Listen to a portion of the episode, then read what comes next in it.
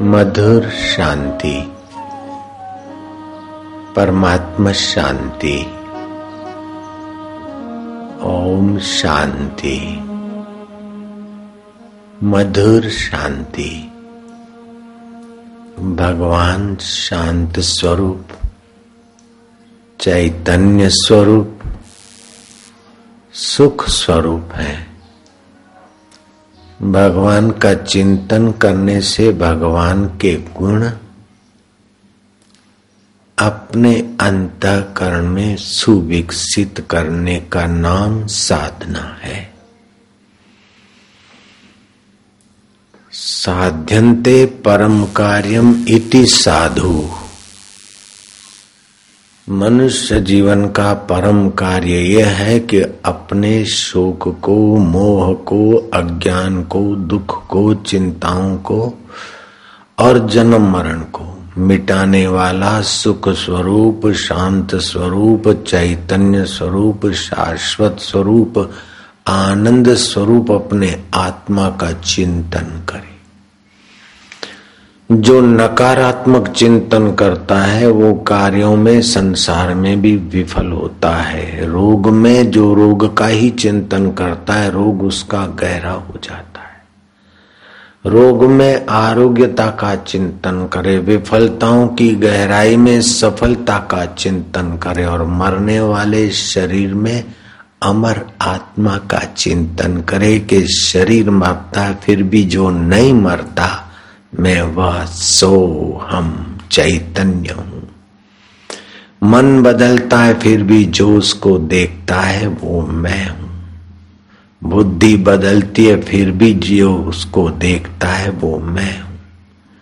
बाल्यकाल बदल गया, किस दिन बचपन गया पता नहीं।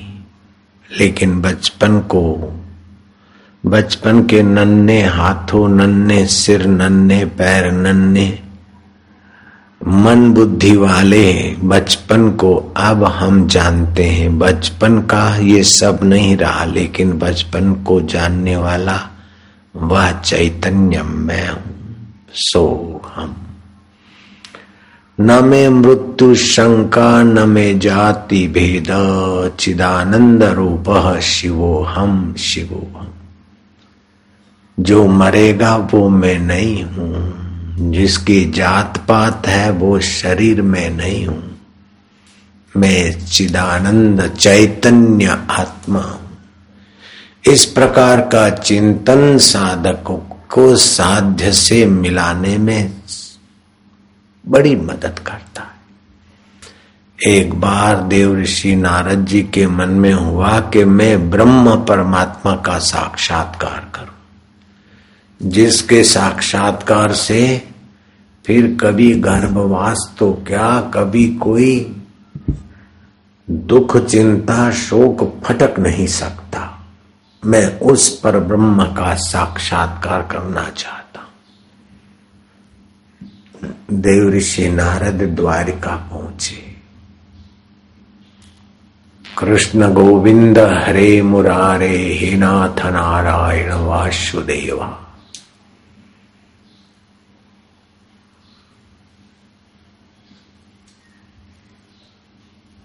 द्विभुज श्री कृष्ण कभी भी चतुर्भुजी हो सकते हो। जब भक्त जो भावना करता है, उस रूप में आप प्रकट होने वाले वासुदेव हो। नारद ने स्तुति की। श्री कृष्ण ने पूछा, कहो, देव ऋषि, अब इस बार किस निमित्त आना हो देव ऋषि ने कहा कि प्रभु, आपके दर्शन की ललक थी। श्री कृष्ण ने कहा तो दर्शन हो गया? नारद जी ने कहा हाँ दर्शन तो हो गया। कृष्ण मंद मंद मुस्कुराए कि दर्शन कहा हुआ? मेरे इस रूप का ही दर्शन हुआ, वो तो कंस ने भी किया था, दुर्योधन ने भी, शिशुपाल ने भी किया था। चाणुक और मुस्टिक पहलवानों ने भी किया था। नारद, सत्संग की ज़रूरत है। जो सत्य है, वही चैतन्य है। जो चैतन्य है, वह ज्ञान स्वरूप है। जो ज्ञान स्वरूप है, वह आनंद स्वरूप है। रसगुल्ला मुँह में डाल दिया, नींद है, ज्ञान नहीं हुआ तो सुख नहीं मिलेगा। मित्र आया है, लेकिन उसको पहचाना नहीं तो उसके मिलने का ज्ञान नहीं। तो आनंद नहीं आएगा।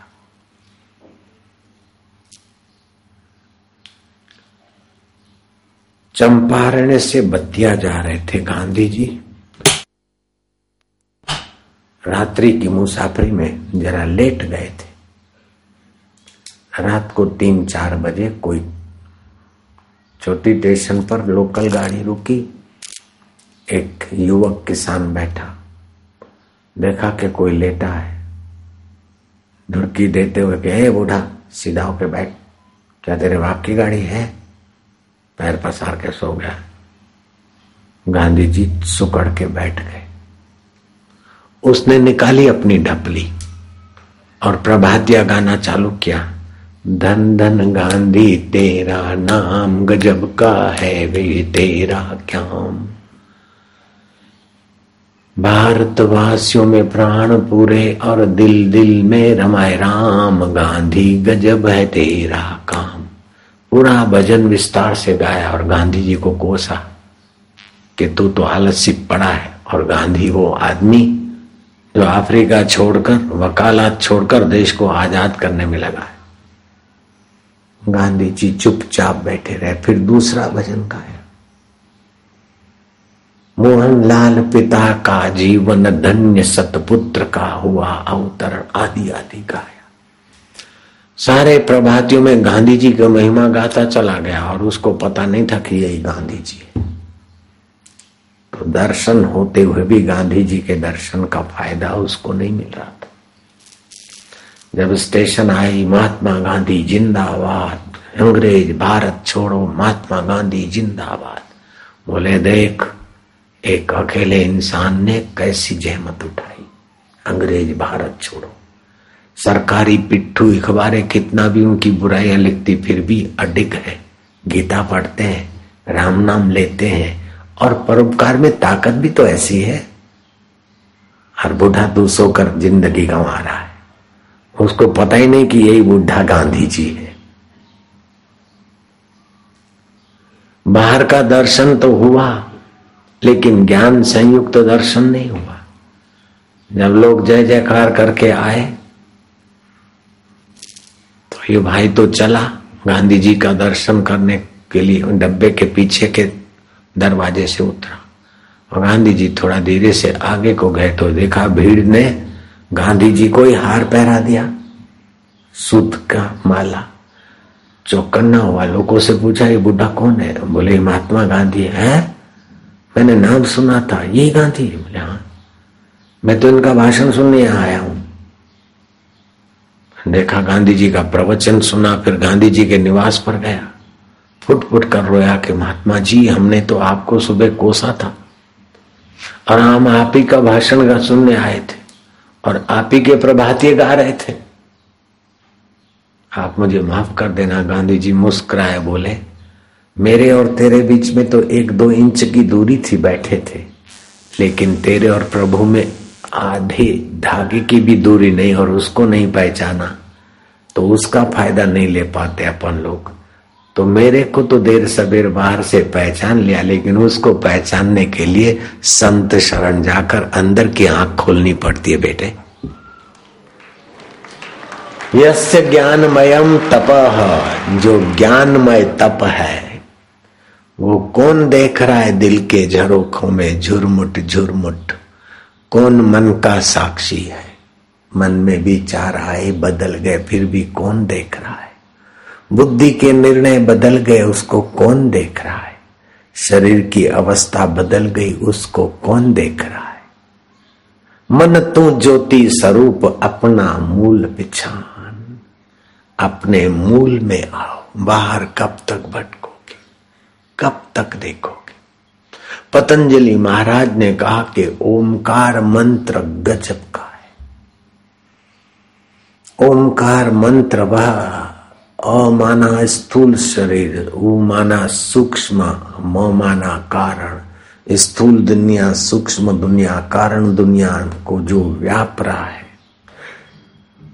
अनुच्युत है, वह परब्रह्म परमात्मा का नाम ओमकार। ये मंत्र किसी व्यक्ति ने नहीं बनाए, किसी ऋषि ने नहीं बनाए। हिंदू धर्म या सनातन धर्म की स्थापना किसी देवी, देवता या ऋषि मुनि ने नहीं की। यहाँ तक कि भगवान राम ने या कृष्ण ने भी नहीं की।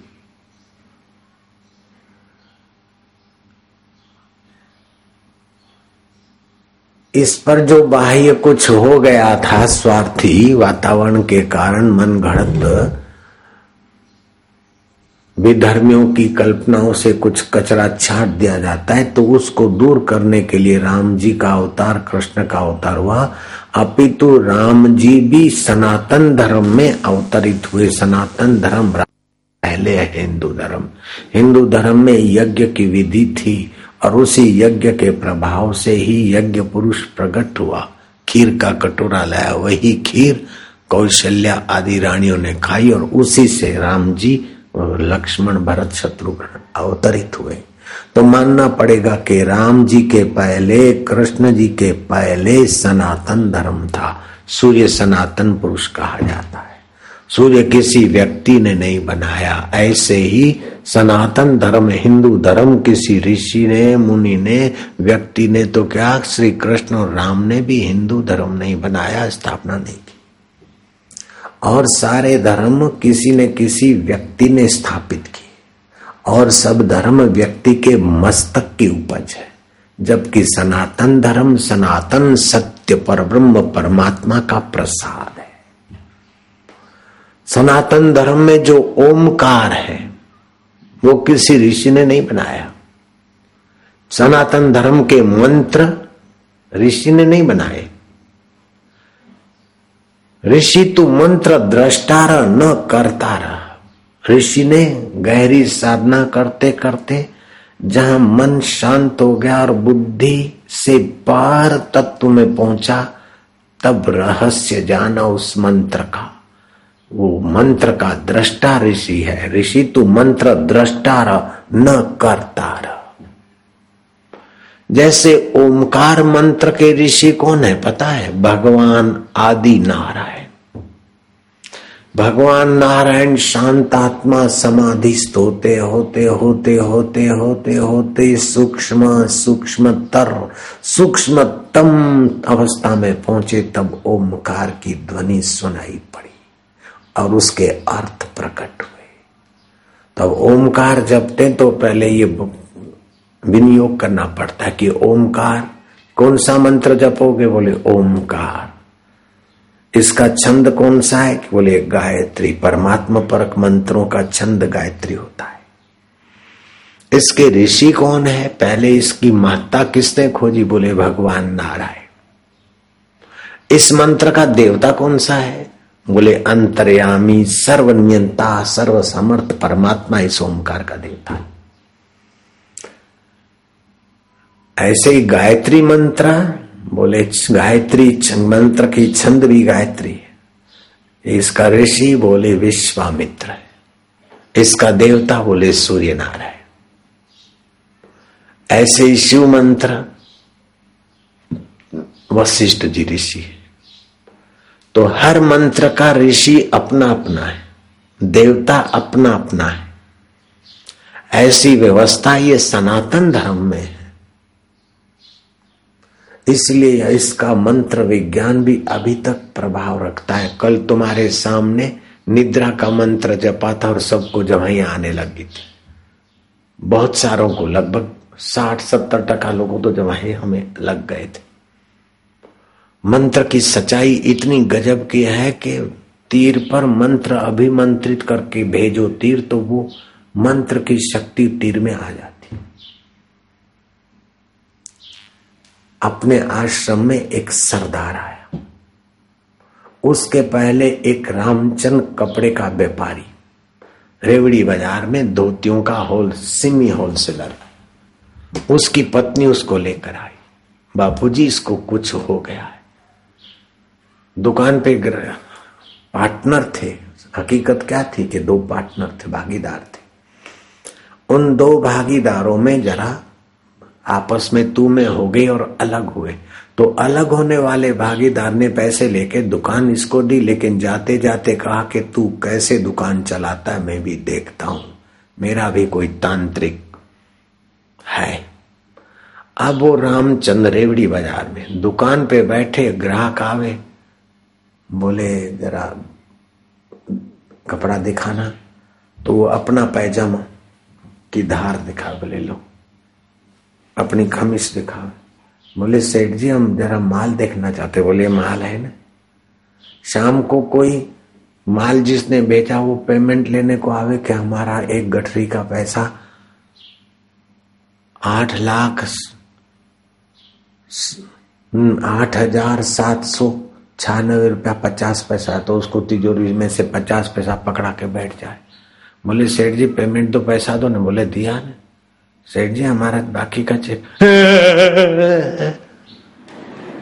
माल देने वाला मुनि भाग जाए जाके सेठ को। कह के तो पागल हो गया भाई, पैसे कैसे मिलेंगे?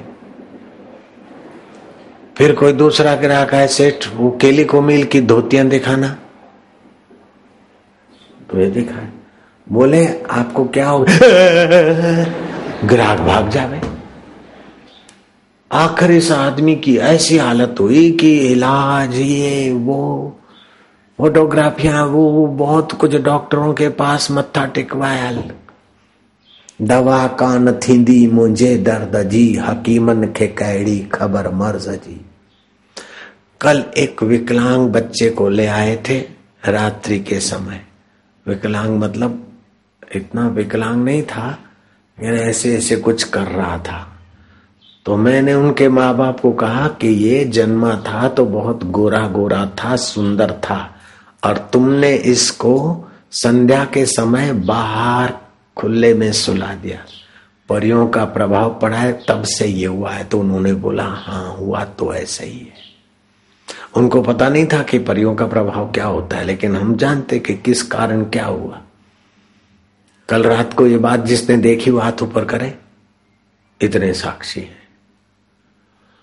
तो ये आपका मंत्रों का प्रभाव, देवों का प्रभाव और परियों का प्रभाव, आसुरी प्रभाव बहुत कुछ कर डालता है। जैसे आसुरी प्रभाव और ये तुच्छ प्रभाव उसी पर काम करते जो निगुरे हैं, जिनके पास ओमकार वाला कोई गुरु मंत्र नहीं है। नहीं तो हमको देखकर भी कई लोग क्या का क्या टूने टोटके वाले ये वो।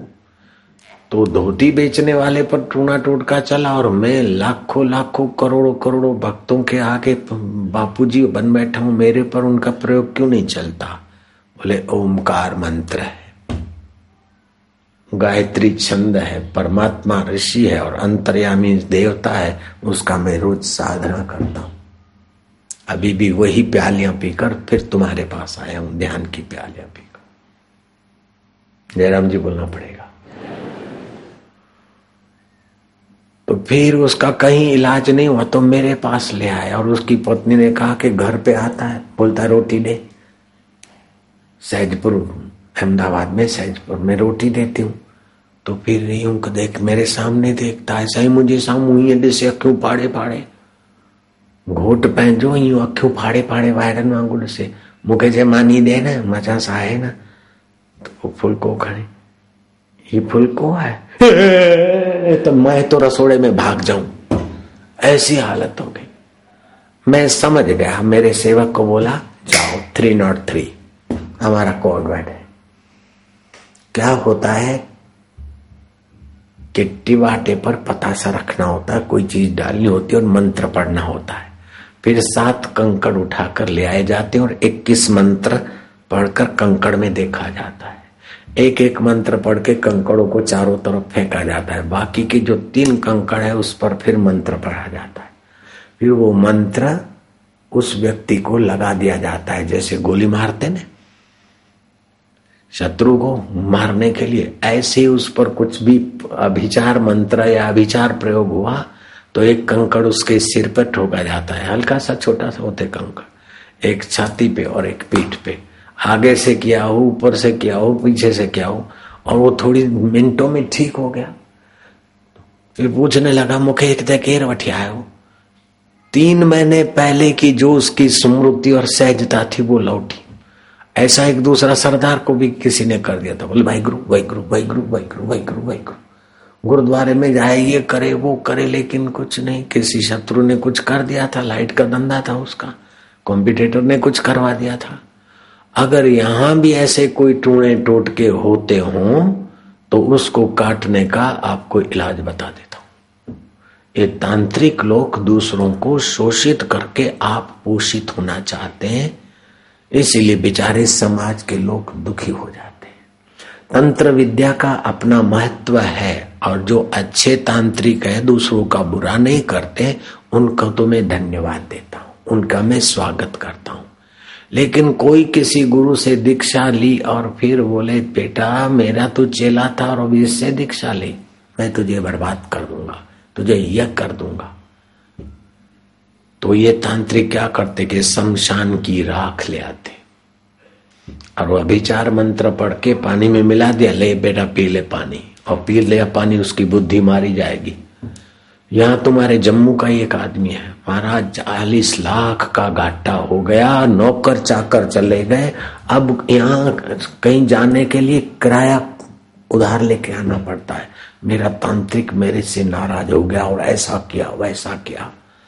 तो जब वैसा किया वैसा किया कोई करे तो आपको शिव गीता पढ़ लेने चाहिए, पानी में देखना चाहिए। और फिर उस पानी में देखकर ओम टम टम टम टम टम टम, जैसे आप सात घोड़े दबाए तो एक पूरा राउंड हो जाता है गोलियों का। पिस्तौल के घोड़े दबाते। ऐसे ये टूणे टोट के ऊपर एक प्रकार का गोली है, टम टम थोड़ी देर जपो और वो पानी छांट दो इर्द गिर्द और अपने ऊपर भी छांट दो और घुंट भर पियो। तांत्रिक के कुचक्र की ऐसी तैसी।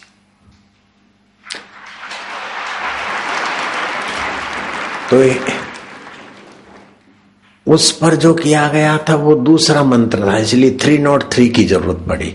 कल जो बच्चा ले आए थे उस पर परियों का प्रभाव था, उसका कुछ और विधि विधान लंबे चौड़े हैं। तो महाराज, ये दुनिया बड़ी विलक्षण है, बड़ा अद्भुत है इसमें। और आत्मा परमात्मा के सामर्थ्य के आगे देखो तो कुछ भी नहीं है। जैसे सपने में अद्भुत अद्भुत दिखता है, गाड़ियाँ दिखती, अच्छे दिखते, बुरे दिखते, झगड़ा हो गया मारा मारी हो गई, केस चल पड़ा, आए आए, कोर्ट में जाते, चक्कर काटते, बड़ा अद्भुत चक्कर में फंस गए, आँख खुली तो कोई वैल्यू नहीं।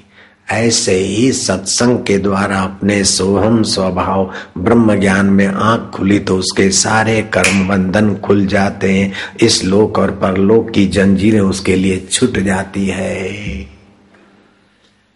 ज्ञातवा देहम देवम मुच्यते सर्व पाशे गुरु मंत्र के द्वारा, साधना के द्वारा उस आत्मदेव को जानने से सभी पाशों से मुक्त हो जाता एक ब्राह्मण पूजा करता, पाठ करता।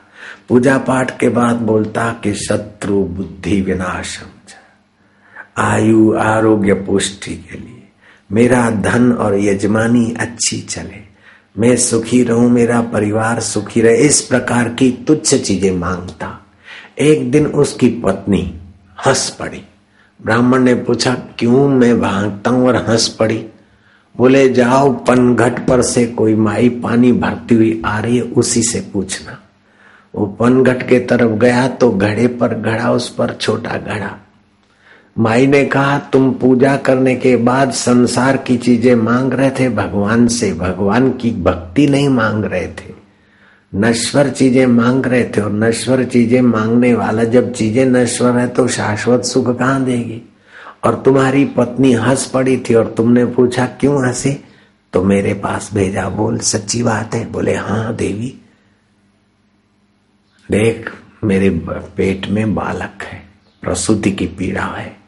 मैं घर मटका उतारते ही बच्चे को जन्म दूँगी और मेरी मृत्यु नहीं, तय में मर जाऊँगी। मर जाऊँगी और फिर फलाने के घर में आने वाली हूँ तीन साल के बाद। उसके बीच में हिरणी होने वाली हूँ। और मेरे गले में आंचल होगा, तू देखना पास के जंगल में आकर। जब मैं फलाने के घर जन्म लू और बड़ी हो जाऊँ, तब तू आना तो तेरे को सारा रहस्य प्रत्यक्ष हो जाएगा। ब्राह्मण महीनों का और वर्षों का इंतज़ार करता रहा हिरणी देखी। ये घटित घटना है, गीता प्रेस गोरखपुर के ग्रंथ में छपी हुई घटना है। घटित घटना है। अमुक ब्राह्मण अमुक जगह थी हिरणी को तो देखा, हिरणी मर गई तीन साल के बाद, किसी के घर कन्या का जन्म हुआ, कन्या कुछ घूमने फिरने लायक हुई, बोला, पहचानते हो? बोले हाँ मैं पहचानती हूँ। मेरी शादी के दिन तुम्हारा उत्तर यूँ नाचेगा।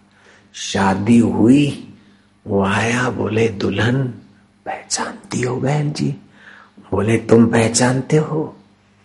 बोले हाँ। कि नहीं पहचानते हो। प्रसूति देते देते, जन्म देते देते मर गई थी। और तीन साल हिरणी बनी और बाद में मैं इन पिता के घर जन्मी हूँ तो मेरी उम्र, इनकी उम्र से तीन साल कम है। ये कौन है जो पति देव होकर देख रहे हैं? बोले, ये तो अगले जन्म का तेरा बेटा। बोले, बस जिसका जहाँ स्नेह होता है तो कहीं बेटे के रूप में, कहीं पत्नी के रूप में, कहीं बहन के रूप में, कहीं भाई के रूप में कहीं मित्र के रूप में, कहीं पशु के रूप में जीव आत्मा वहाँ भटकता है। जब तक ईश्वर से स्नेह नहीं होता तो जीव को भटकना भटकना और भटकना पड़ता है। तुम्हारी पत्नी और मैं और तुम तुम हमारे सगे भाई थे। तुम्हारी पत्नी मेरी सगी बहन थी।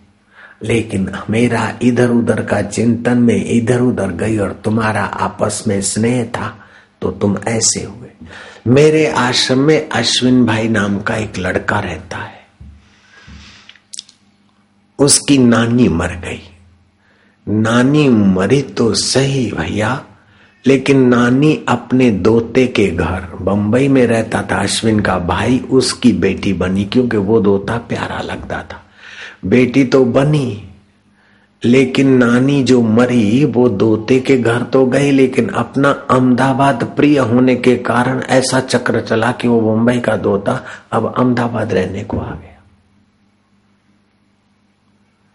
तो जहाँ मनुष्य की प्रीति होती है तीव्र, वहाँ देर सबेर वो आता है और किसी भी योनि में आ सकता है। देव ऋषि नारद जी जा रहे थे। तुम्बरु शिष्य था साथ में। गर्मी के दिन थे पीपल का पेड़ लगाना अथवा पीपल के पेड़ के नीचे बैठना बड़ा पुण्यदायी होता है, स्वास्थ्यप्रद होता है। 24 घंटा ऑक्सीजन मिलता है पीपल के पेड़ से। बोंदू से बोंदू बच्चा या बोंदू से बोंदू व्यक्ति और डरपोक व्यक्ति या हार्ट का पेशेंट भी पीपल के वृक्ष को स्पर्श करे, मंगल को थोड़ा सा गुड़ और कुछ दाने चने के डालकर पीपल को है तो उसका स्वास्थ्य लाभ और पुण्य लाभ होता है। तो पीपल के नीचे किसी ने प्याऊ लगाया था। नारद जी ने वहाँ से पानी पिया और पीपल की हवा का महिमा नारद जी जानते थे, तनिक बैठे। इतने में कुछ बकरों को लेकर कसाई जा रहा था और उसमें से एक बकरा किसी के दुकान पर चढ़ गया मट खाने लगा। दुकान का युवक पास में चला गया था, भागा और बकरे का कान पकड़ के, कान पकड़ के बकरे का ज़ोर से एक ठोसा ठोटो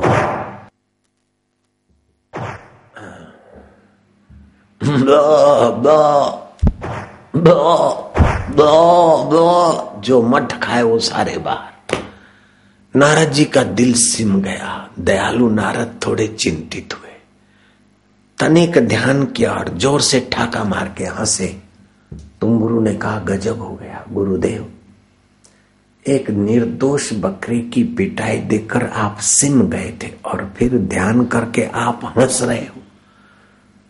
बोले, तुमरू, मैं सोचा कि ये आखिर निर्दोष बकरा क्यों मार खा रहा है? क्या कर्म की गति है?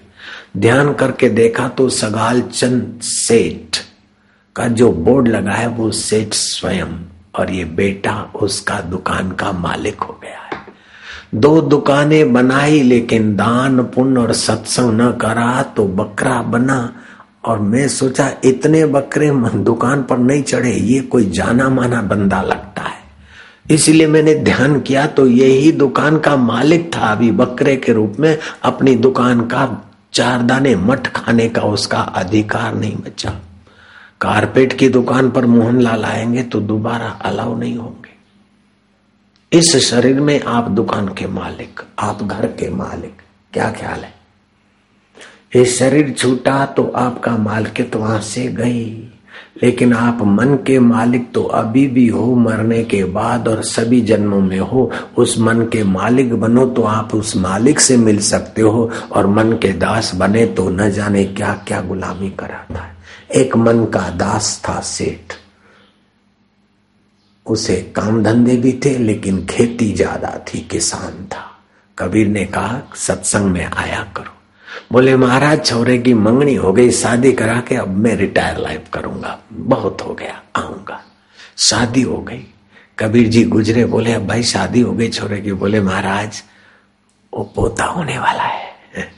जरा पोते का मुखड़ा देखकर फिर मैं आऊँगा। पोटो थे ना, पुटड़ो जमे, पुटड़े के पुटड़ो, पोमा इंदस बाबा। वो पोता जन्मा। बोले, अब तो चलो।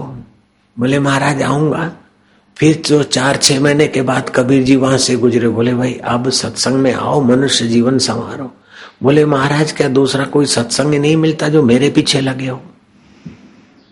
कबीर ने हाथ जोड़ ली लेकिन संत के हृदय में एक बार आदमी आए।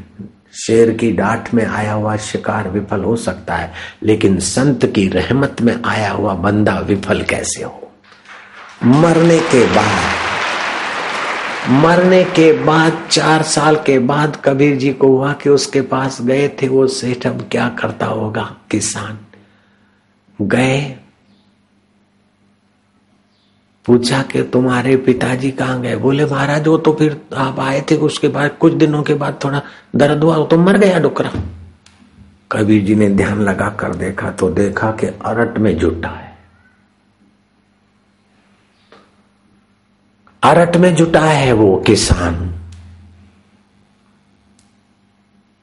ज़रूरत पड़ती है तो बैलगाड़ी में जोतते हल में जोतते और बूढ़ा हो गया तब देखा कि अब कहाँ जाता है? बोले, तेली के यहाँ बेच दिया पचास रुपए में। तेली के यहाँ देखे कितना तेल निकालता है तेली इसका। तेली ने तेल निकाल कर फिर एक कसाई को बेच दिया। और कसाई ने अल्लाह बिस्मिल्लाह, गर्दन काट ली। चमड़ा उतार कर नगारा बजाने वाले को बेच दिया। दो रुपए में वो जमाने दो रुपया बहुत होता था। कबीर जी ने साखी बनाई। बैल बने, हल में जुते।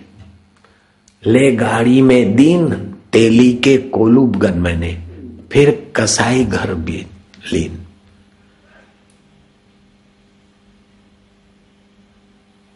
मांस बिका बोटी कटी बोटी कटी, मांस बिका चमड़न मढ़ी नगार, कुछ कर्म बाकी रह गए, तिस पे पड़ रही है मार।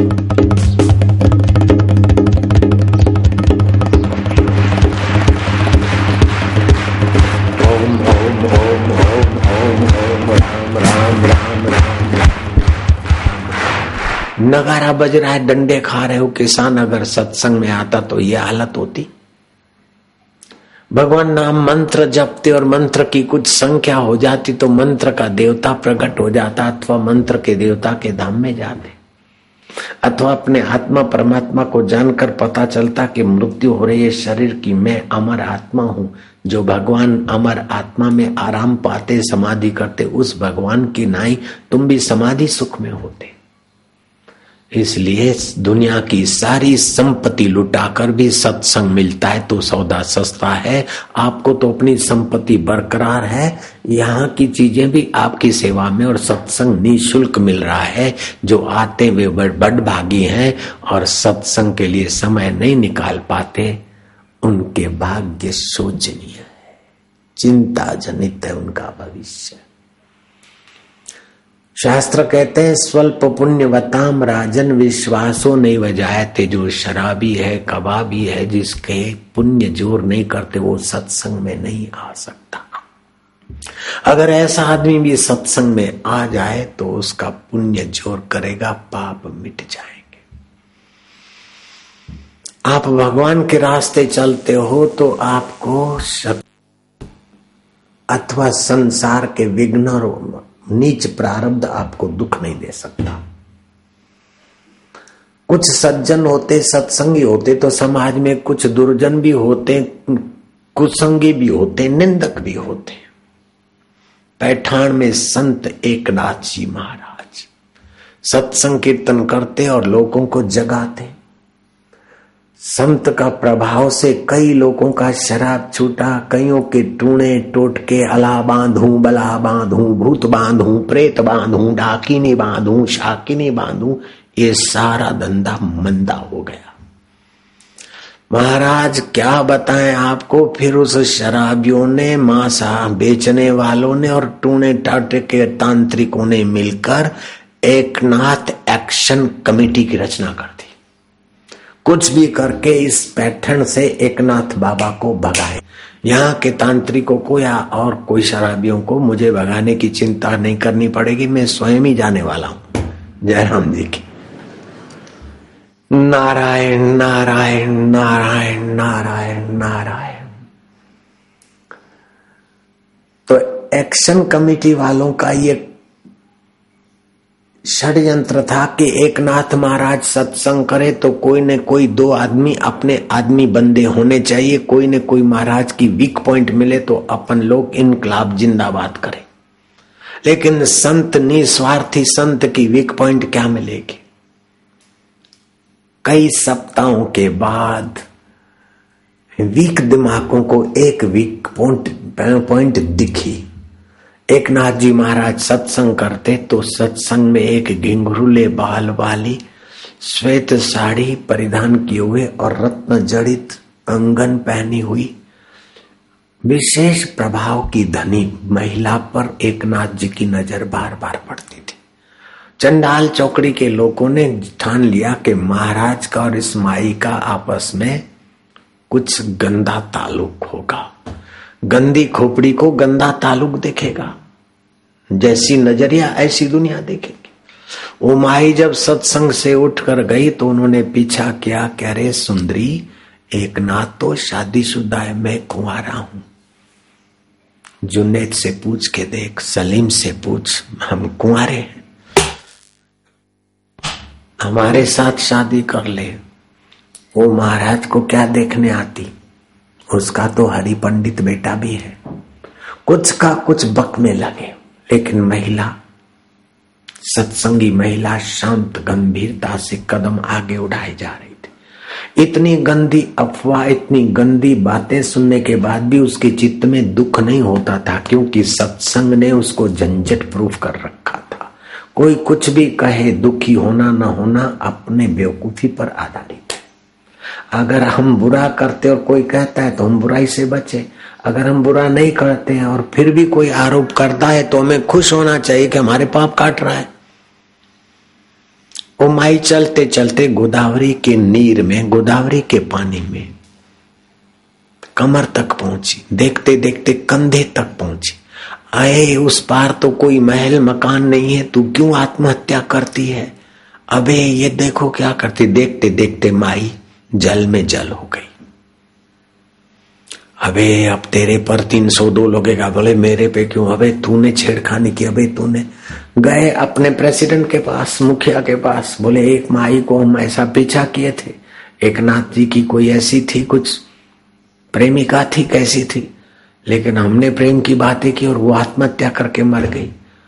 अब क्या होगा? बोले, क्या होगा? जाकर चारों तरफ़ गाँव में कह दो कि एक नाथ महाराज ने किसी माई पर बार बार मुरी नज़र डाली और माई ग्लानी से भर गई। गोदावरी में डूबकर मर गई। कल या परसों लाश बाहर आएगा। अपना काम बन गया। टाढ़ा पानी खस जती रही। उन्होंने तो प्रचार किया, एक नाथ महाराज का सत्संग सुनने महिलाएँ न जाए। ऐसी बुरी नज़र से महाराज देखते कि महिलाएँ गोदावरी में आत्महत्या है। तो जो महिलाएँ नहीं आती थी, उन्होंने भी अपने पति को कहा, है ना मुख्य वठियल अजी मुझे ले चलो, देखे, महाराज कैसे बुरी नज़र से देखते होंगे, इतने लोगों में बुरी नज़र से कैसे देखते होंगे? आदमी ने भी कहा, चलो, नाम तो सुना है, लेकिन सोचते थे कि अपना क्या मतलब लेकिन अभी इसी मतलब से चलो। तो जो निगुरे थे, उन पर भी भगवान ने कृपा करके ऐसा माहौल रचा तो महाराज एक नाथ के सत्संग की भीड़ बढ़ गई। एक नाथ सत्संग करे, उसके पहले उनका चेला सत्संग करता था। जैसे मेरा चेला सुरेश करता है, ऐसे वो श्रीखंडी करता था। एक नाथ जी ऊपर से देखे तो अरे बाप, आज तो इतनी भीड़। भगवान, ये कलयुग में लोगों को इतना निष्पाप बनाने के लिए प्रेरणा दे रहे हो। वाह विठल वाह प्रभु। एक नाथ जी जब सत्संग में आए नेता बोलता है ना तो भाषण होता है। प्रोफेसर बोलता है, किसी विषय पर स्पीच होती है। कथाकार बोलता है तो कथा होती जब संत सत्य स्वरूप ईश्वर में गोता मार के बोलते हैं तो संत की वाणी सत्संग हो जाती और सात सात जन्मों के पाप नाश करती है।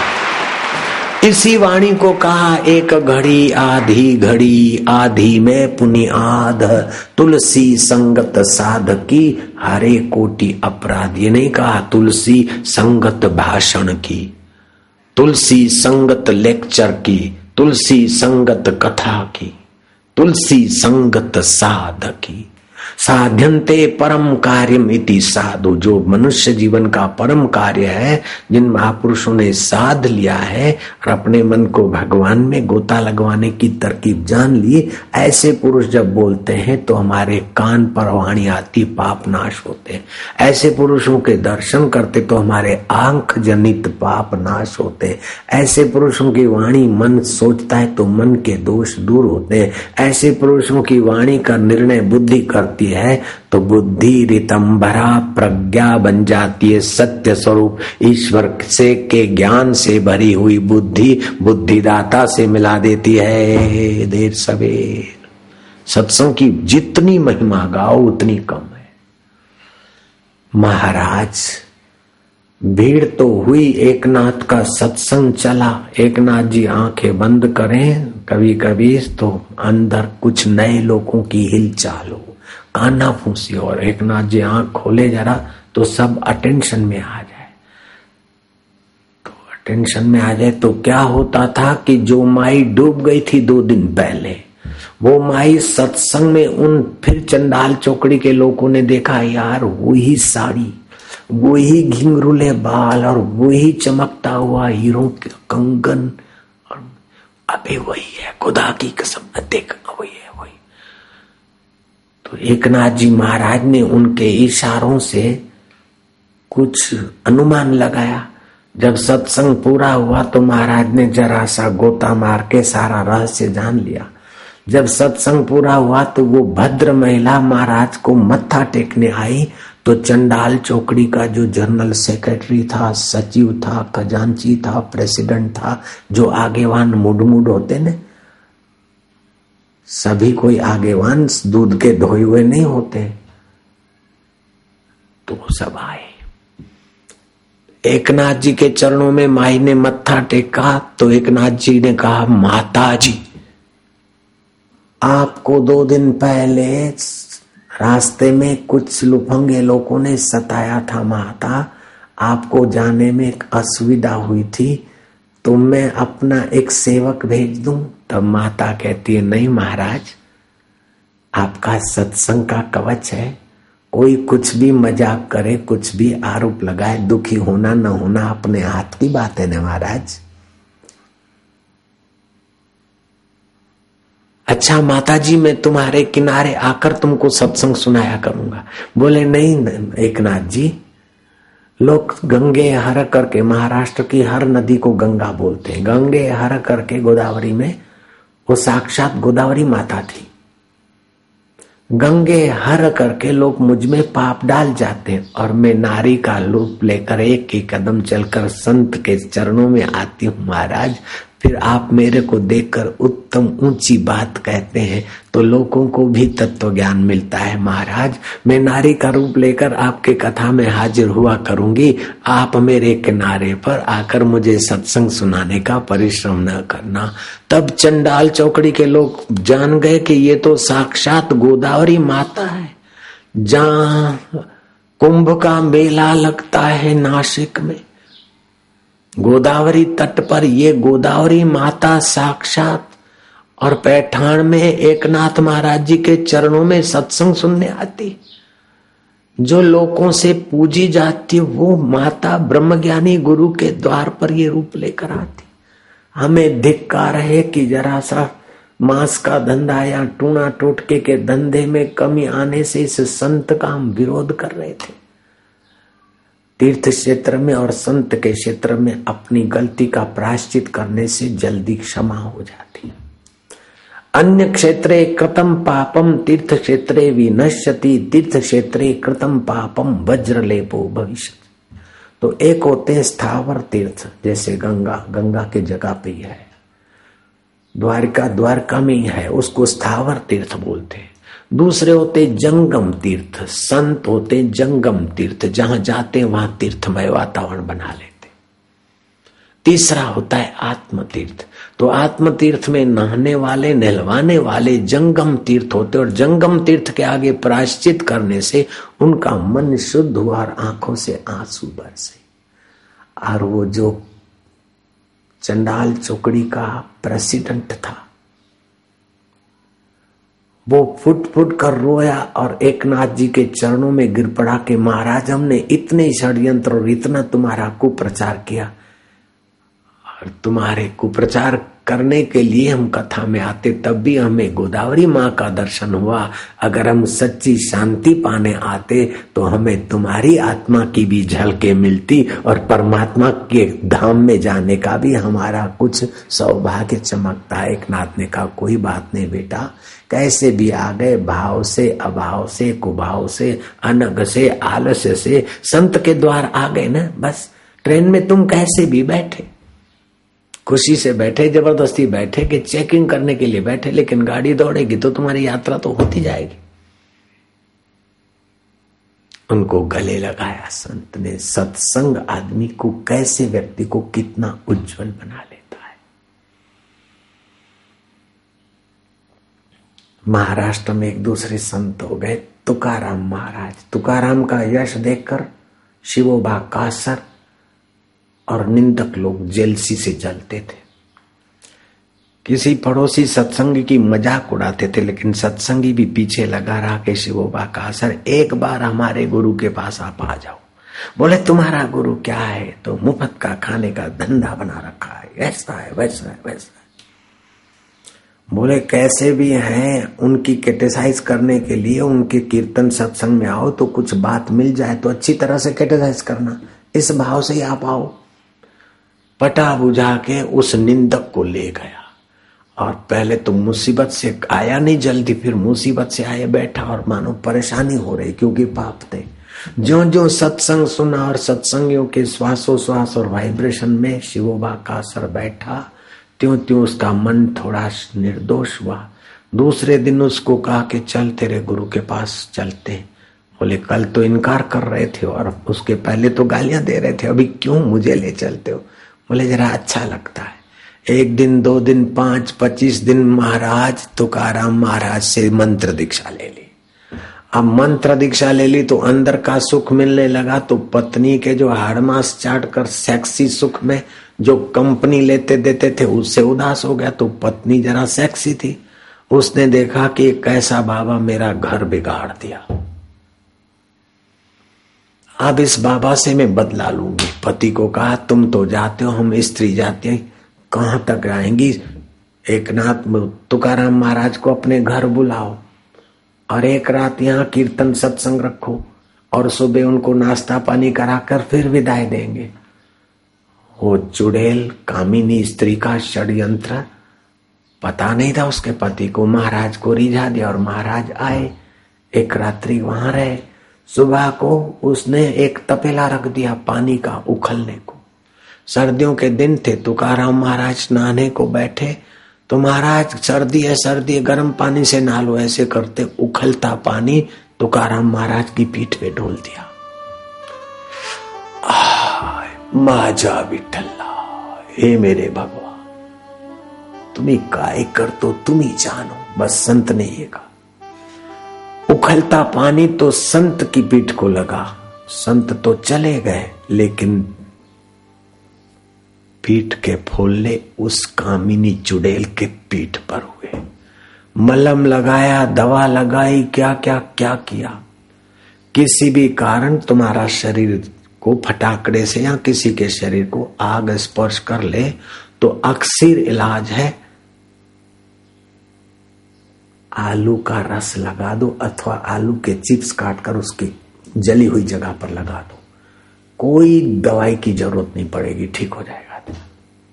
कहीं भी जल गया हो, हाथ, पैर या शरीर जल गया हो, आलू का रस मल दो, बस। एक दो बार कर दो, शांति। सत्संग में कैसी कैसी टेक्निक मिलती फटाकड़े से हाथ जल जाए तो भी।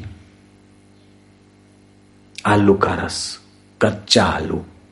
आलू तो समझते आलू को कौन नहीं समझे? सरदार और आलू दुनिया के कोने कोने में हाजरा हजूर होंगे यहाँ सरदार हो तो खड़ा हो जाए।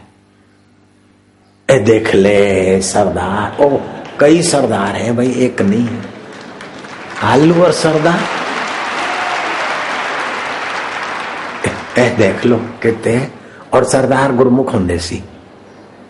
आलू तो कम वक्त रसोई घर में ढूंढना पैदा और सरदार तो बापू दे सत्संग में हाजरा हजूर होंगे बेचारे। मैं कोई झूठ बोलिया? कोई कुपड़ तो लिया? कोई ना। जहाँ बहुत लोग होते हैं, वहाँ सरदारों की संख्या होती है, लेकिन कम से कम दो, पाँच, आठ आदमी में भी एक सरदार तो भगवान भेज ही देता है। मेरा एक जगह पर सत्संग था और वी वीआईपी सड़क मिलिट्री ऑफिसर के सिवाय कोई नहीं फरकता बापू जी आपके लिए वो सड़क सैर करने के लिए व्यवस्था की। सागर, मध्य प्रदेश। उस सड़क पर सैर करने निकला तो आठ बंदे आए। उसमें भी एक सरदार मैं क्या हद कर दी। कथा में तो होंदे हैं, लेकिन आठ में भी एक सरदार तो भेजता है। फिर ट्रेन से मुसाफरी करनी थी, सागर से हम कहीं जा रहे थे तो सड़कें मध्य प्रदेश की पहले जरा ऐसी थी, अब तो ठीक है। तो ट्रेन से जा रहे थे तो ट्रेन के रेलवे स्टेशन के अधिकारी को पता चला कि बापू जी आ रहे तो अधिकारी बारह है, उसमें भी एक सरदार। मैं बोला है की है? दुनिया दे कोने कोने में आलू और सरदार, लेकिन आलू कम वक्त रसोई घर में गुस्सा बैठा है। सरदार बापू दे चरणों में हाजरा, हजूर होंगे मैं कोई झूठ बोलिया? मैं कोई कुपट तो लिया कोई ना। कोई जहर बोलिया? कोई ना। मिया तुम रोते क्यों हो? बोले बाबा शिकल ही ऐसी है। सारे गाँव की फ़िक्र है। फिकर फेंक कुएँ में बेटा मौज में रहो। समझता है? हाँ, खुश रहा करो। इब्राहिम लिंकन पार्लियामेंट में जाते और बीच में से थोड़ा चुटकी लेने के लिए जॉक्स के किताब पढ़ के फिर चले जाते। खुश दिल रहना चाहिए। उदास नहीं। हँसते के साथ हंसे दुनिया, रोते को कौन बुलाता है? जो बीत गई, सो बीत गई, तकदीर का शिकवा कौन करे? जो तीर कमान से निकल गई, उस तीर का पीछा कौन करे? क्यों करे? बीती हुई बात को याद करके चिंता मत कर, शोक मत कर। भविष्य की कल्पना करके चिंता की खाई मत बना। वर्तमान के विकारों में गिरकर अपने को नारकीय मत बना। बीत गई भूतकाल है गया। भविष्य को देखा नहीं, वर्तमान को आनंद से, मौज से, भगवान की प्रसादी समझकर आप भी उपयोग कर और दूसरों के लिए भी अपना ज्ञान को, अपने धन को, अपनी अकल को, अपनी वस्तु को बांटता चला जा। जो संग्रह करता है जो देता है वो पाता है, जो संग्रह करता है वो खोता है। प्रकृति में देना देना देना है। सूर्य पानी लेता है, फिर हज़ारों हज़ारों हाथ से उछालता है। सैकड़ों सैकड़ों हाथ से पृथ्वी लेती है बीज, लेकिन हज़ारों हज़ारों हाथ से फलित करके देती है। हाथ उठाता है, मुँह को देता है। हाथ अगर अपने में भर दे तो ऑपरेशन करके कितने दिन भर के रखेगा। हाथ उठाता है, मुँह को देता है। मुँह चबाकर गले को देता और गला उसमें रस मिलाकर पेट को देता और पेट उसके सात प्रकार के रसों के द्वारों को भेजकर बाकी का कचरा निकालकर खाली हो जाता है, तब दूसरे दिन पचाने के काबिल होता है। प्रकृति में त्याग भरा है। ऐसे बीती हुई बातों को भी भूल जाओ और मिली हुई चीज़ों का भी सदुपयोग करो। संग्रह संग्रह संग्रह। रख पे बना रखवा लेते। धन की चार गतियाँ है। एक तो उत्तम गति है सत्कर्म दान, मध्यम गति है भोग, कनिष्ठ गति है संग्रह, और चौथी गति वो संग्रह किया हुआ धन, मृत्यु के बाद न जाने प्रेत कर दे अथवा राजा ले जाए इनकम टैक्स वाले ले जाए। ये बार बार डॉक्टरों के पास क्यों जाना पड़ता है? घर में झगड़े क्यों होते? हैं आप जहाँ तहां पानी के लिए बाल्टी नहीं रख देते। गटर के आगे, नाली के आगे बाल्टी नहीं रखते। पानी स्वच्छ होता है, तब बाल्टी भरते लेकिन धन कैसा भी आते रख लेते हैं। तो कैसा भी धन रख लेते हैं तो उसी धन से फिर घर में कैसी भी बीमारियाँ, कैसे भी झगड़े और कैसा भी वही मनुष्य आ जाता है। इसलिए धन हक का लेना चाहिए। किसी को शोषण करके नहीं लेना चाहिए। दूसरे का हक छीनकर धन ज़्यादा नहीं लेना नहीं तो ना हक का धन बच्चों को ना हक का विलासी बनाएगा। घर में ना हक की बीमारी आएगी, ना हक की चिंताएँ आएगी, ना हक का मन बेचैन होगा। समर्थ रामदास भिक्षा लेने गए। किसान ने कहा, बाबा, गुस्ताखी माफ़ करना, मेरे घर का अन्न आपको मैं नहीं दे सकता हूँ, लेकिन खाली क्यों छोड़ूँगा संत को? पड़ोस में मेरे भाई के घर से भिक्षा ले लो। समर्थ रामदास ने उसके भाई के घर का भोजन लिया और जाकर खाया। फिर दोपहर को थोड़ा बाला वाला कीजिए। शाम हुई और ध्यान में बैठे तो महाराज ऐसा आनंद आनंद आनंद। दूसरे दिन किसान से पूछा कि तेरे घर के अन्न में क्या खराबी थी और भाई के घर में अन्न में क्या जात हुई? बोले, महाराज, नहर का पानी आ रहा था। हमने पैसे नहीं भरे थे, हमारा वारा नहीं था। मेरे बेटों ने ला लिया, लेकिन मेरे भाई के खेत में थे, उन्होंने बोला, हम नाक का फिर नहीं लेंगे। तो उनका ईमानदारी का अनाज, और मेरे यहाँ बेईमानी के पानी का अनाज था। तो ये बेईमानी का अन्न खाए, संत तो उनका मन भी बेईमान हो जाए भजन करने से तो महाराज। हम अपने आश्रम में अन्न नहीं लेते दान का, गाय नहीं लेते दान की, घी, तेल नहीं लेते दान में। हमारे बच्चे ये सेवा करते और उसी से कर कसर से चलाते और खरीद के हम भंडारा करते सेठों से तो माल ले लिया और पब्लिक को दान का खिला दिया तो फिर आपकी जय जयकार हो गई, लेकिन वो सेठों का माल कैसा होता होगा, सेठ ही जाने। जयराम जी के।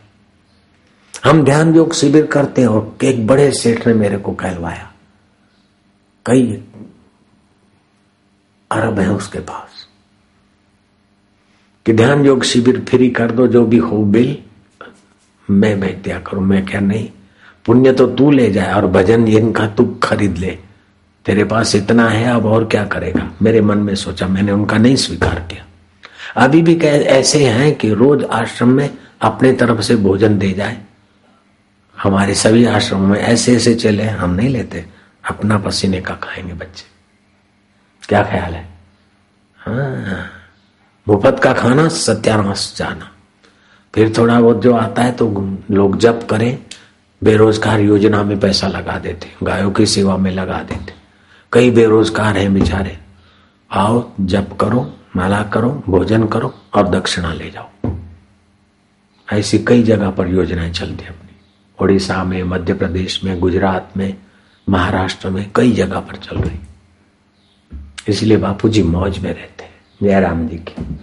बखमल का गद्दे से जो मज़ा नहीं मिल सकता है, वो टाट के गद्दे से मुझे आनंद रहता है।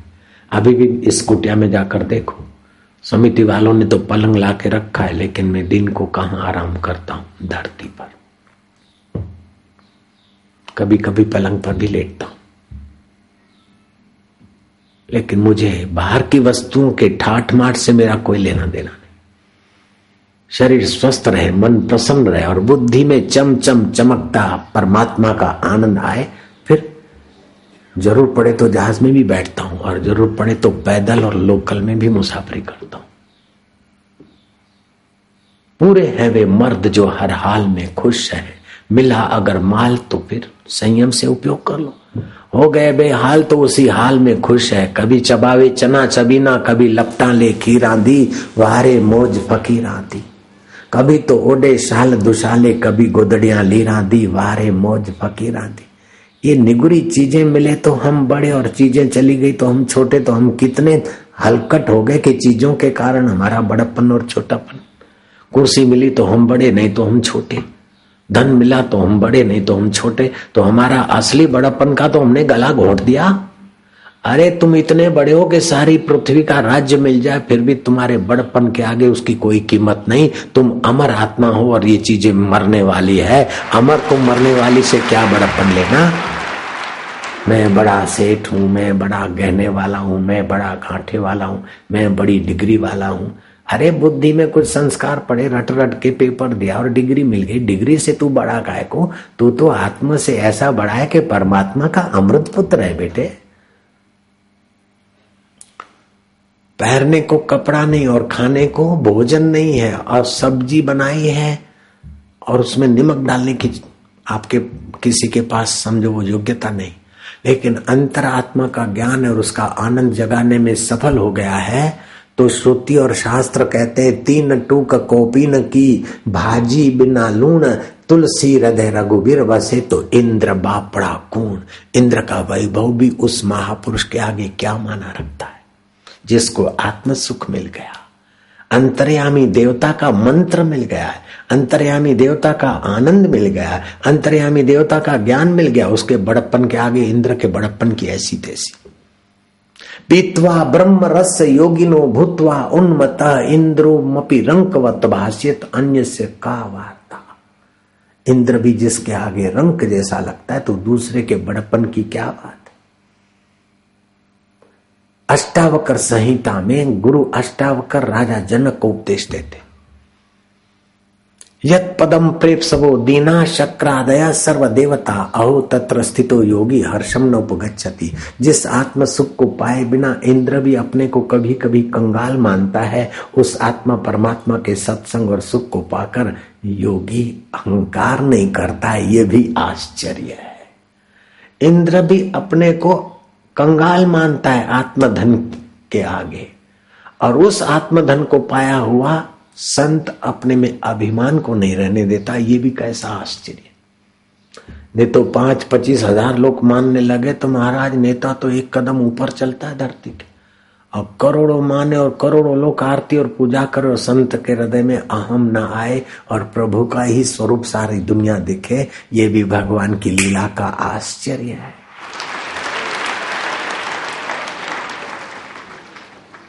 इसी को कहा गुरुवाणी ने ब्रह्म ज्ञानी का दर्शन वड भागी पावई ब्रह्म ज्ञानी को बल बल जावे ब्रह्म ज्ञानी की मत, उनकी मति कौन बखाने?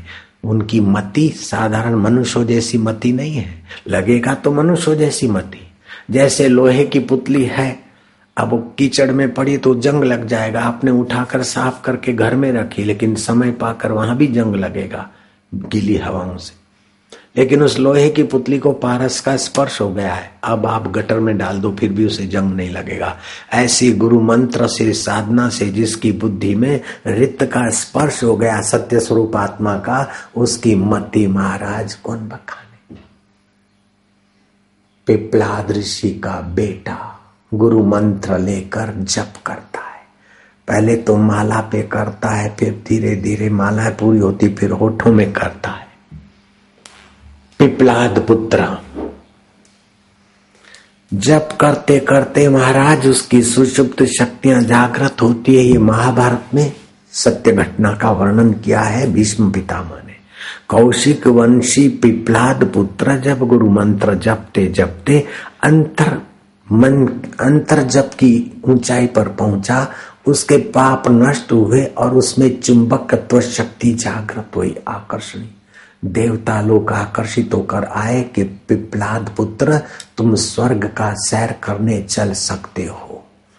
बोले, स्वर्ग का सुख तो अप्सराए और घूमने के अधीन है। मुझे तो हृदय में गुरु मंत्र का सुख मिल रहा है। धन्यवाद, आपके स्वर्ग का सुख मुझे नहीं चाहिए। समय बीता, इंद्र तक बात पहुँची, देवराज, इंद्र स्वयं आया। कि स्वर्ग का सुख और नंदनवन और मेरी राजगद्दी पर भी तुम बैठ सकते हो। इतना तुम्हारा जप और अंतर जप। जप बाहर से नहीं, जपते जपते, फिर कंठ से जप, हृदय से जप, फिर मानसिक जप में तो महाराज लाखों गुना प्रभाव है। लेकिन सीधा कोई मानसिक जप करे तो नहीं। एक आदमी बोला, मैं मैं जप करता हूँ, लेकिन शांति नहीं मिली। क्या जप करता? बोले मानसिक जप करता हूँ। माला से जब किया है, वैखरी जब किया, बोले, नहीं। तो भाई केजी वाला पीएचडी के किताब बारह साल से पढ़ता है, लेकिन पास कैसे हो जाएगा? केजी का अधिकारी और पीएचडी की पुस्तकें पढ़ रहा है और विद्वान नहीं होगा तो कैसे विद्वान होगा? पहले भूमिका होनी चाहिए ना। तो पहले जप, गुरु मंत्र, प्राणायाम, ध्यान, ऐसे करते करते जब बढ़ाते बढ़ाते बाहर का जब फिर धीरे धीरे होठों में, फिर कंठ में बाहर तो जपो, फिर थोड़ी देर के बाद धीरे धीरे होठो में जपो, फिर उसको हर्ष, जल्दी जल्दी जपने के बाद फिर दीर्घ जपो, फिर प्लुत जपो ऐसे करते करते उस कौशिक वंशी पिपलाद को गुरु की आज्ञा के अनुसार जप करने से जो आनंद मिलता था, उसको आनंद और शांति के कारण जो पुण्य हुआ और उसकी बुद्धि उस रित सत्य के स्वभाव से संपन्न होने लगी, इंद्र आया और इंद्र ने कहा कि महाभाग, तुम अब स्वर्ग में मेरे सिंहासन पर बैठने की योग्यता रख सकते हो और तुम्हारा पुण्य नष्ट नहीं होगा। चलो। बोले, इंद्रदेव, आपकी साधुताई का धन्यवाद। अब तुम्हारे यहाँ चलकर सुख ले, वो ही सुख स्वरूप मेरा हृदयश्वर परमात्मा का सुख मिल रहा है। वहाँ सिंहासन का सुख तो अहम ग्रस्त होगा, पुण्य से आक्रांत होगा। यहाँ तो भगवान से सजा सुख हृदय में मिल रहा है। महाराज, धन्यवाद। बोले, महाभाग कौशिक वंशी पिपलाद पुत्र तुम्हारा मंगल हो। आशीर्वाद नहीं मांग रहे और इंद्र अपने आप कह रहे तुम्हारा मंगल हो। अरे, जापक को आशीर्वाद मांगने की क्या ज़रूरत पड़ती है? जिसको गुरु मंत्र मिला, उसको और तीर्थों में जाने की क्या ज़रूरत पड़ती? उसका शरीर ही तीर्थ हो जाता है। मन मन का उसकी माला है, तन उसका एक शिवाला है। जब दुख बोला भाला है, न चाह न मरने, जीने की न पवन, रुमाल पसीने की। पास उसी के पंछी आते आत्मदरिया गीत सुनाता है। यो कौशिक वंशी ब्राह्मण पिपलाद पुत्र।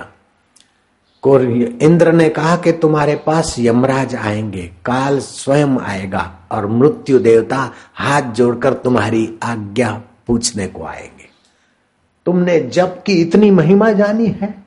तुमने मंत्र को इतना आत्मसात किया है कि तुम्हारे होठों से तो क्या, कंठ से तो क्या, हृदय से जप निकलता है, रोम कूप से मंत्र की ध्वनि निकलती है। तुम मंत्र रस में इतने रसमय हो गए हो कि अब मृत्यु तुम्हारी आज्ञा के बिना शरीर को नहीं छू सकता। तुम्हारा मंगल पुत्र, इंद्र चले गए कुछ ही समय के बाद, यमराज मृत्यु और काल देवता तीनों आए यमराज ने कहा कि आप केवल स्वर्ग में नहीं, अतल में, वितल में, तलातल में, रसातल में, भूरलोक में, भूवरलोक में, जनलोक में, तपलोक में आप कहीं भी निर्बाध्य गति से विचरण कर सकते हो। और ये मेरे साथ आए हैं, मृत्यु के अधिष्ठाता देवता है। तब मृत्यु ने कहा कि महाभाग, आप मुझे मृत्यु जानो। मेरे नाम से ही लोगों का हार्ट फेल हो जाता है। लेकिन मैं तुम्हारे पास आया हूँ तुम्हें खबर देने को कि अब ये तुम्हारे शरीर में, इस शरीर में रहने का समय पूरा हो गया है। तुम्हारी जहाँ इच्छा हो, जो आज्ञा करो, ऐसी सब व्यवस्था हो जाएगी। तब कालदेव ने कहा, मुझे आप काल जानो, समय जानो, आपका समय पूरा हो गया है। वैसे तो हमारे अनुचर ही सबको मार के सृष्टि का खेल चलाते रहते हैं। लेकिन तुमने जप इतने किए इतने किए और जप के अर्थ में इतने तुम शांत और समाधिस्थ हो गए कि साक्षात आप ब्रह्म स्वरूप हो गए, साक्षात नारायण रूप हो गए। बोले, आपका ये शुभ भाव का मैं स्वागत करता हूँ। समय आते ही मैं शरीर छोड़ दूँगा। क्योंकि जापक को पता चलता है कि अब मृत्यु अब इतनी देर में होने वाली कुछ समय के बाद तुम्हारे पास भगवान शिव और नारायण भी आएँगे। मृत्यु काल और यमराज ने कहा, हम जाते हैं। अभिवादन किया पिपलाद पुत्र वो गए और देखते ही देखते भगवान नारायण और भगवान शिव प्रकट हुए। पिपलाद पुत्र, तुमने तो मंत्र जगत के साधकों के लिए एक सेतु बाँध दिया है। अकेला मंत्र जाप का साधक भी इतनी ऊंचाई को पा सकता है कि बड़ा तपस्वी, बड़ा दानी, बड़ा जति भी वह जतन करके जाना जिसके लिए असंभव है, वो मंत्र की प्रीति पूर्वक आवृत्ति करने वाला इतनी ऊंचाई को पाता है। ये तुम्हारा, हमारा संवाद और इतिहास जो सुनेगा, सुनाएगा, उसको भी मंत्र विज्ञान का फल और उसको भी भगवान की कृपा में प्रवेश पाने की पुण्याई प्राप्त होगी। अब तुम्हारी क्या इच्छा है? बोले, इच्छा मात्र जब से नाश हुई और इच्छा ही तो जीव को भटकाती है। मुझे न कोई लोक लोकांतर में जाना है। तो बोले, तुम तो साक्षात ब्रह्मा जी हो गए। लेकिन पुत्र, इस शरीर का अब समय आ रहा है। बोले, देव, आप विदा होंगे। उसके बाद इतनी, इतने पहर के बाद मेरे श्वास पूर्ण होंगे, उसके पहले मैं कर लूँगा। तुम्हारा मंगल हो पिपलाद पुत्र। भगवान नारायण और शिव जी। पिपलाद पुत्र का समय आया, उन्होंने क्या किया? श्वास लिया और नाभि से नीचे मूलाधार केंद्र को विशेष सजग किया मंत्र जप के एक आध क्षण ठहरे, फिर नाभि केंद्र में मणिपुर केंद्र में, विशुद्धाख्या केंद्र में आकर शिव नेत्र में थोड़ी देर स्थित हुए। कुछ क्षणों के बाद शास्त्र सार में आए। और श्वास को रोककर, अब समय पूरा हुआ है ये जानकर, श्वास को रोककर, झटका मारा सहस्त्र सार फूटा। और एक ज्योत निकली। और वो ज्योत देखते देखते एक देव पुरुष की आभा में देवताओं ने दुम दुमदुबिया बजाई फूलों की वृष्टि की। और वो देव तुल्य जो प्रकाश था लांगता लांगता स्वर्ग को पार कर गया। सप्तखंड को पार कर गया। और लोक लोकांतरों को पार करता करता ब्रह्म लोक में जब वो प्रकाश पुंज पुरुष पहुँचा तो ब्रह्मा जी अपने आसन से उठे। पिपलाद पुत्र को अभिवादन करते हुए ब्रह्मा जी ने कहा, धन्य हो धन्य हो तुम्हारा जप तुम्हारा तप त्रिलोकी में अद्भुत है। जो चाहते हो, मैं तुम हूँ, तुम मैं हूँ। आओ वत्स देखते देखते वह तेज ब्रह्मा जी के शरीर में सम हो गया। अब ब्रह्मा जी दिखते ब्रह्मा जी है, लेकिन ब्रह्मा जी और पिपलाद पुत्र दो शरीर एक ही आत्मा। ये भीष्म पितामह ने महाभारत के कथा प्रसंग में बात कही।